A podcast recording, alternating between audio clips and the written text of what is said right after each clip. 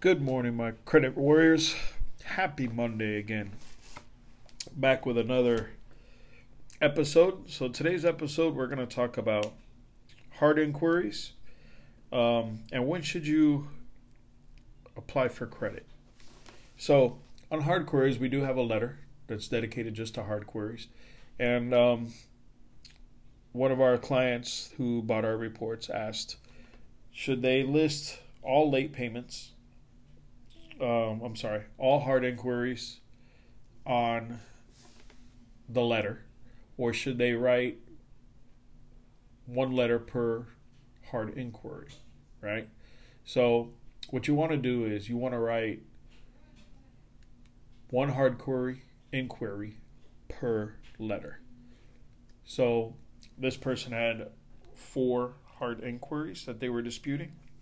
So, you want to write four different letters and if that if those four hard inquiries are on all three of your credit bureaus, TransUnion, Equifax, and Experian, that's going to be a total of 12 letters.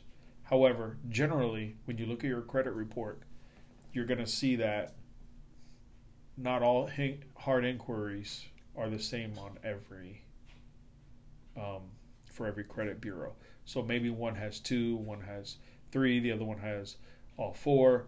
So you'll do four. If that's the case, you'll do four for one, four letters for one bureau, three letters for another bureau, and, and two letters for the other bureau, and mail them all out. And of course, as you know, you want to send them certified return receipt. That way, you know that the day they were received um, via the mail, because from that day they have 30 days to send their response um, in the mail. So you want to make sure you send it certified return receipt also, you want to make sure that you include with any of your disputes to the credit bureaus. All right, and this is important. Disputes, whether it's hard inquiries, whether you're disputing stuff, um, late payments, whatever it is, collection, charge offs, whatever it is you're disputing with the credit bureaus, any letter you send them, you want to make sure you send them a copy of your license with your picture on it and a copy of your social security card or passport. However, if your driver's license does not have your current address on it, you're going to make sure that you also include a bill, whether it's a electric bill, phone bill, any kind of bill really, as long as it has your name and your current address on it. You got to make sure you include those with your letters. So that's how you want to do with um, with hard inquiries. I hope that helps you a little bit if you ever had any questions about that. As far as when to apply for credit, so let's say you're at the beginning of trying to get your credit good. Let's say you're in the 500s or or lower, or in the mid, or I'm sorry, in the lower 600s or around 600. What I always guide my clients to do is first start off with is apply for a secured credit card. A secured credit card is a card that you send them money in the beginning, and that will be your available balance. So if you send them $200, your available balance to spend is going to be $200. It's very important to help build your credit quicker is you always want to try not to spend more than 10% of your available balance. That's the very best really that you can do, 7 to 10%. However, even if you spend $100 of the 200, that's 50%, right? Um, even if you have to spend for whatever reason all $200. The important part is when your bill is due, make sure you pay the whole amount off.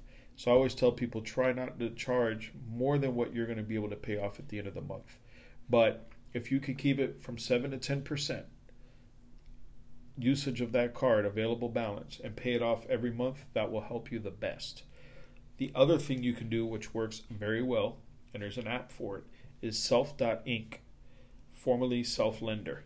Um, and that is a monthly you can you have two options you could pick one year or two years i believe it is where you make a monthly payment to them if you do one year i believe it's $48 if you do two years i believe it's $24 and it's not a credit card but every single month that you make a payment, it helps your credit score to go up. It's like you're making a payment on a bill.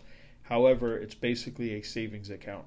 At the end of the year or two years, whichever one that you choose, you will get a check with your money back. Uh, minus, I think, some kind of an interest rate or, or, or some kind of fee that they charge you for doing this. But you get your money back. So you're basically putting your money into a savings. Um, and at the end of it, you get it back. And that really helps your credit out. Um, so, depending on your financial situation, if your score is like 600 or below, I will always suggest those two options to help build your credit as you're working to remove your other stuff because it's always good while you're while you're trying to remove negative to build the positive. You don't want to just remove negative; you also want to build positive to help your score go up um, faster. Then once you get around the mid 600s, around 650, um, 660, around there, then you can start trying to apply for a unsecured credit card, which is a credit card that, that you don't have to send money to uh, in the very beginning, and just like a normal credit card. And the same thing with that. You don't want to go and charge it all up because um, that will hurt your credit the more balance you have. Um, you always want to use for the best scenarios 7 to 10%. Uh, but if you go higher, you go higher. But make sure you don't spend what you cannot pay off at the end of the month. That's just for ultimate um, results, is to do it that way.